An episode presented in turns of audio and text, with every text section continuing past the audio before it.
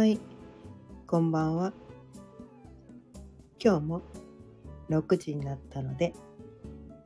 自分らしく自由に生きるための気づきのヒントをお伝えしていきたいと思います。今日のテーマは、自分らしさってというテーマでお伝えしていきたいと思います。改めましてかよねです。毎日夕方6時からだいたい15分前後その日のテーマを決めて気づきのヒントをライブ配信しています。アーカイブも毎回残しているのでチャンネル登録やいいねボタンもぜひよろしくお願いいたします。ということでね今日のねこのテーマ「自分らしさって」というテーマについてなんですが、まあこれねあの私のねこのねチャンネルの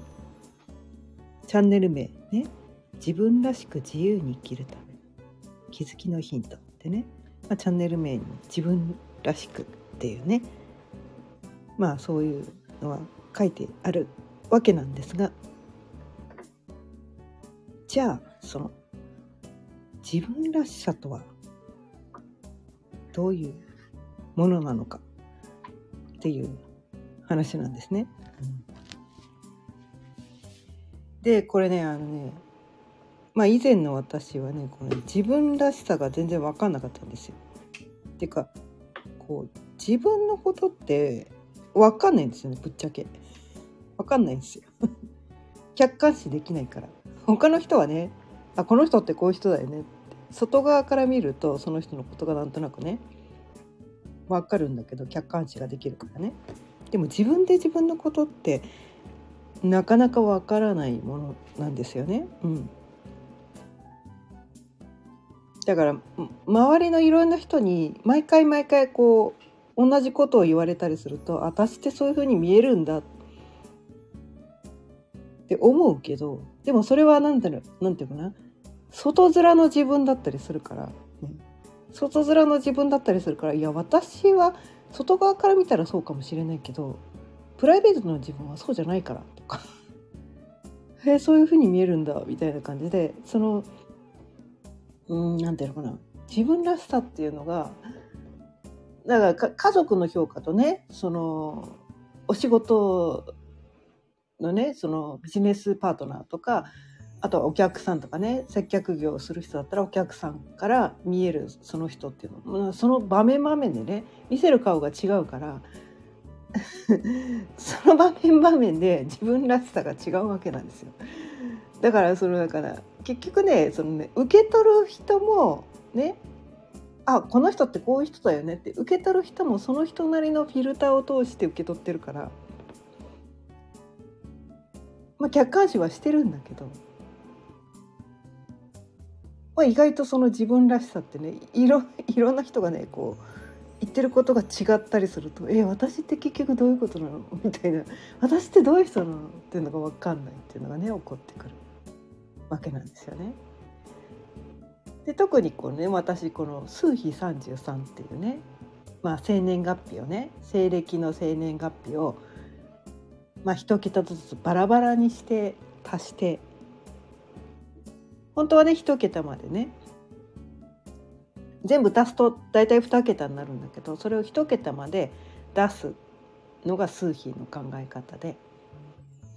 でもなんかこのね11とか22とか33とかね。まあ珍しい人で言えば44とかいう人もいるかもしれないけど、まあ、そういうゾロ目になった場合はそこで止めるっていう考え方があって。でそのね私はその中で数比の33っていうねこう自分の中にすごくこう多面性があるいろんな人格がいる、うん、いろんな要素がたくさんありすぎて自分という人間が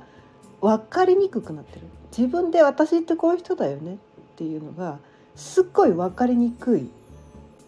人だと。だからこそ私ってどういう人なのか分かんないいろんなね多面性がありすぎて分かりにくいみたいな。なんかそういう人だったのでそそれですごいなんかこう自分を知りたくて知りたくてたまらなくて。で周りの人もねこう言う人によって言うこと違うから「えわ結局私ってどういう人なの?」みたいなのが分かんなくて。でその自己分析とかね自己自己診あの個性診断とか、まあ、星読みもやったし数秘もやったしね前歴もやったし市中水面とかもやったし、ね、いろいろいろいろやったわけですよ。でそいろんな角度から自分を見てきたことでその共通点っていうのが見えてくるわけですよね。一つの側面だとうんなんかしっくりこねえなとかね一つのことだけだといや確かにそういう部分あるけどそこに書かれてることが全部私ではないよなっていうことも書かれてたりするわけなんですよ。ね、でもいろんな角度かねいろんなその要素で見てみることによってそこに対して共通点っていうのが見えてくるわけですよね。そこでああここが共通点かっていうところが見えてきたりとかしてまあそれでなんとなく自分のことが分かってたんだけどでこのねこのまあ私は何ていうのかなこの、まあ、ちょっとなんか人と変わってる？うん変わってる。で人と同じことはどっちかというやりたくないみたいな。流行に乗りたくないみたいな。ちょっと天の弱な性質を持ってる人なんですね。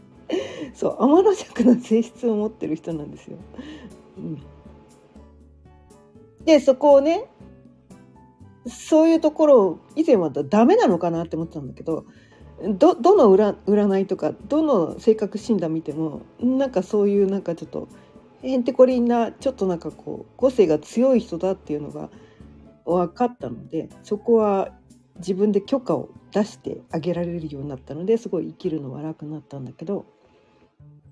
でも何ていうのかなそれが分かったからといって何ていうのかないろんなことをやってしまったがゆえに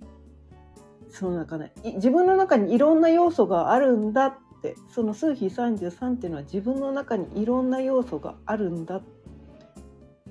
でいろんなねその占いとかその性格診断みたいなことやって確かにいろんな面が自分の中にはあるっていうと私らしさ、ね、自分らしさこれですっていうねこう一本軸がないわけなんですよ。やこういう時はこうでこういう時はこうでこういう時はこうでこういう時はこうでこういう時はこうでこういう時いっぱい出てくるわけなんですよ。そうするとえ自分らしさって結局どれなんって分かんなくなっちゃうんですね。分かんなくなっちゃう。分かんなくなっちゃう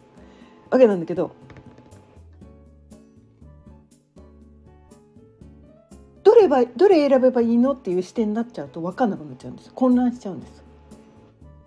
じゃあ自分らしく生きるためにはどうすればいいのかっていう、まあ、今日のね一番伝えたいこと。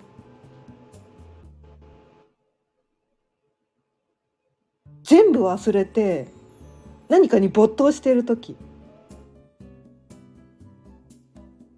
自分らしさを忘れている時が一番自分らしい状態なんです実は。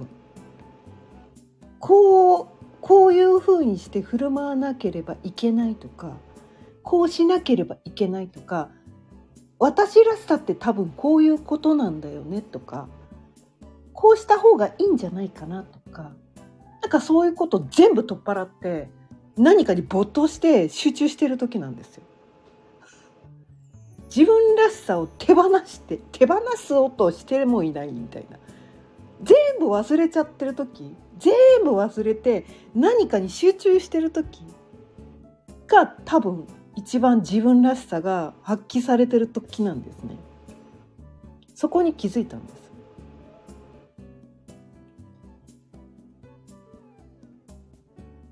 でそれはその時は分からないんですよ。その時は分かんなくてはって我に返った時にあで時計見た時ね。うわこんな時間過ぎてやっべみたいな。時間忘れてた。やっべみたいな。そういう時です。今ね、自分が何をしているのかっていうのをはっきり自覚してて、ね、あ、時計をいちいちね、もう毎秒毎秒気にしてて、あと5分後にはこれをしなきゃとかね あと10分後にこれして1時間後にはこれをしてとかなんかこうなんていうのかな自分の頭でスケジューリングを完璧にしようとしてる時とかっていうのは多分自分らしさとはちょっと違うところにいるのかなみたいな気がするんですね。うん、でそういうの全部取っ払って自我を忘れた時です。我を忘れた時ってやつです。自分を我って自分じゃないですか。ね、我を忘れた時自分を手放した時が一番自分らしいんです。多分そうなんです。みんなそうなんです。私だけじゃないんです。でそういう時が一番その人が輝いている時なんですよ。多分ね多分自分らしくいなきゃとかこうしなきゃとかああしなきゃとかねばべきを手放した時が一番自分らしい時なんですよ。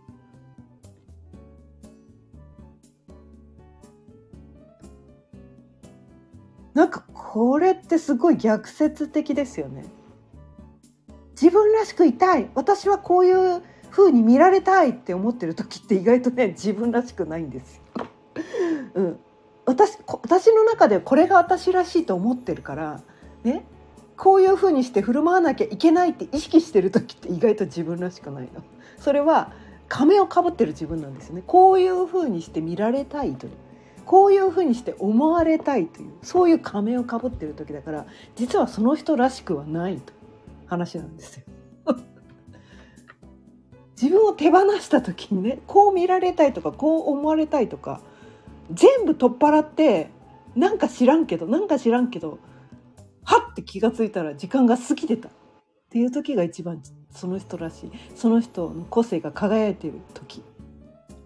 意外とそれって誰も周りにいなくてたった一人で何かに没頭してる時だったりするから意外と本人は輝いてるんだけど誰も見てないっていう なんかそういう時が多いかもしれないんだけれども、うん、でも意外とそこが一番自分らしかったりするんですよね。うん、で私はねこのねチャンネルで自分らしく自由に生きるためにねこう気づきのヒントっていうのをお伝えしてるからこうあらなければいけないとかなんかこう自分をこう飾る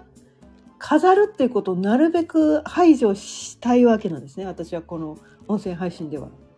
なるべくこう素の自分飾らない自分自分らしさを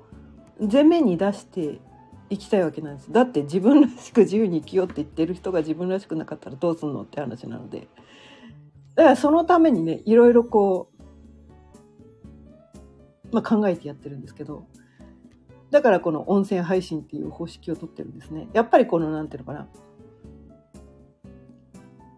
こう YouTube とかねその画像を伴うとやっぱりこう画質が綺麗じゃなきゃいけないとか見た目が綺麗じゃなきゃいけないとかこう見られた方がいいんじゃないかとかこう見られた方が好かれるんじゃないかとかそう見た目をめちゃめちゃ気にしてやっぱりある程度飾らないとできないわけなんですよね。その画像の画像で配信をしようとすると、うん、そこをやらなければいけないわけなんです。うん、でそこをなるべく取っ払いたかったわけなんですね。うん、で私これね大体毎回お酒飲みながらやってるんですけど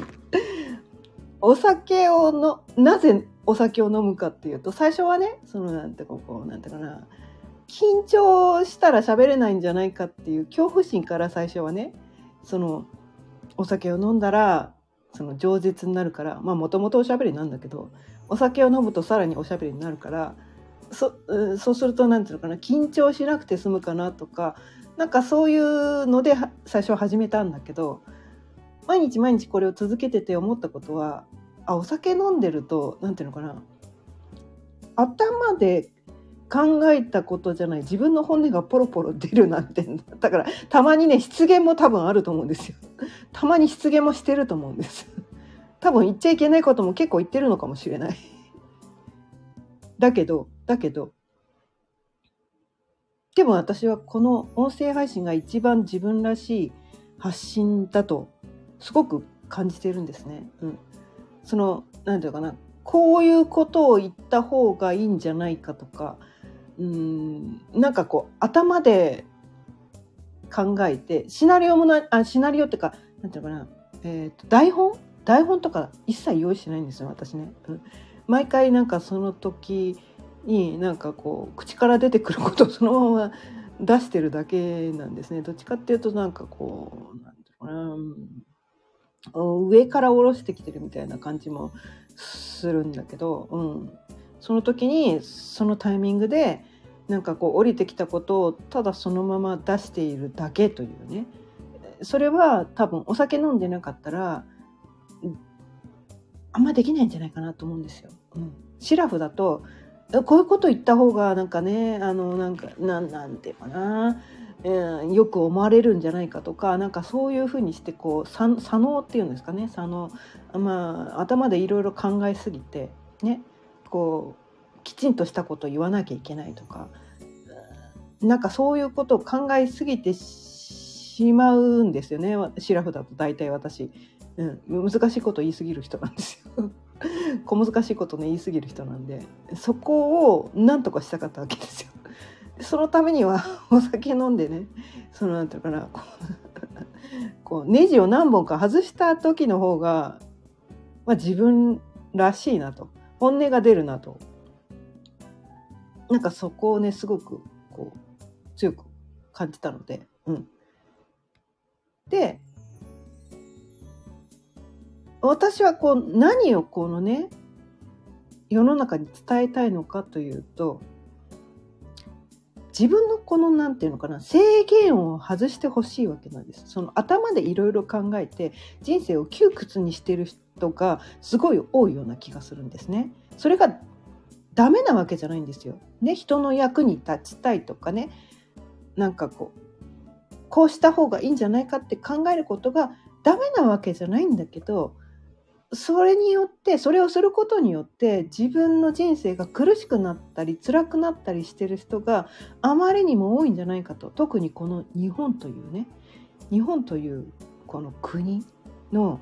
まあ、教育とかね社会のね風潮とか。なんかそういうのがすごくそうさせてしまってるのではないかと。それがこの日本ですごくこう自殺率が高いとかうつのね人が多いとかあとはね、まあ、これは私個人の考え方なんですけど年を取るとねこうボケてね認知症になってしまうとそれまでとね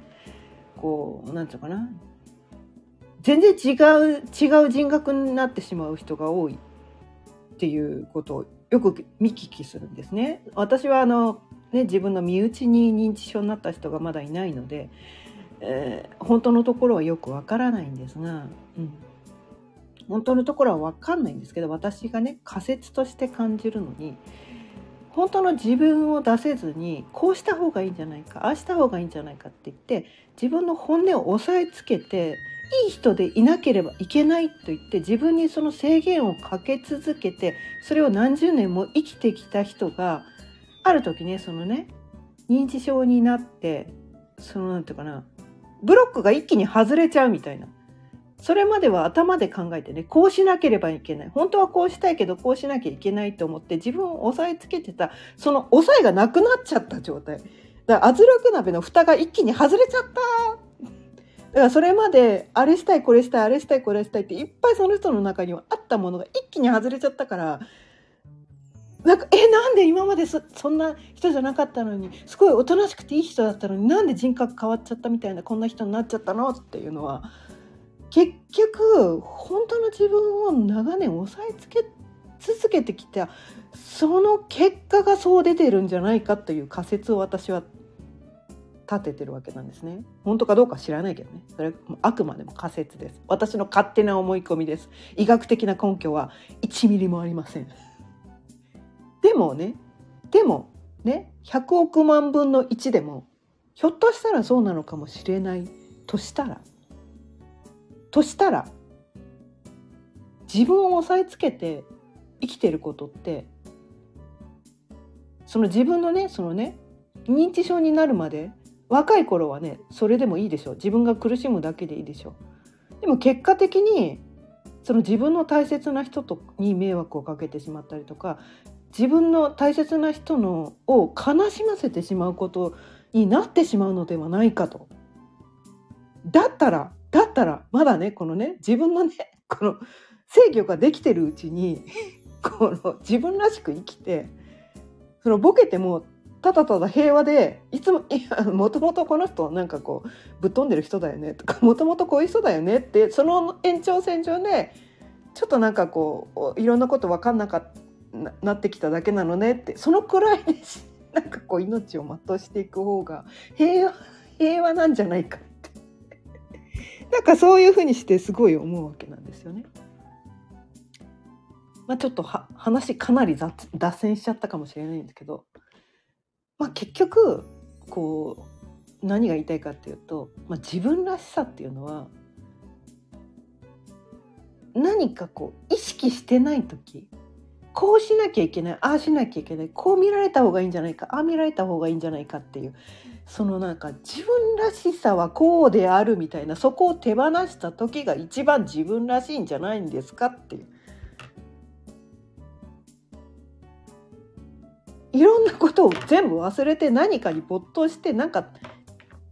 なんかなんか知らんけどなんか夢中になって楽しいことをやってる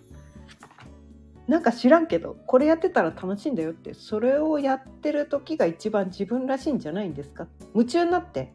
やってる時が一番自分らしいんじゃないんですか？と、まあ、それをね伝えたくて。それをみんなただやればいいだけじゃないですか？っていう話なんです。でそれをいきなりね今までその抑えてきた人がいきなりねその自分らしさを発揮するとまあ周りからね悪く言われるかもしれないけどもうそこは開き直ってください。だって私はこういう人なんです。私はこういう人なんです。今まで猫かぶってました。ごめんなさい。開き直開き直ってください。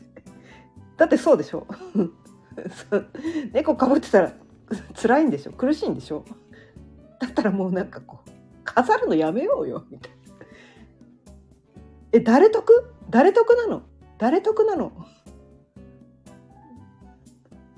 分からんけど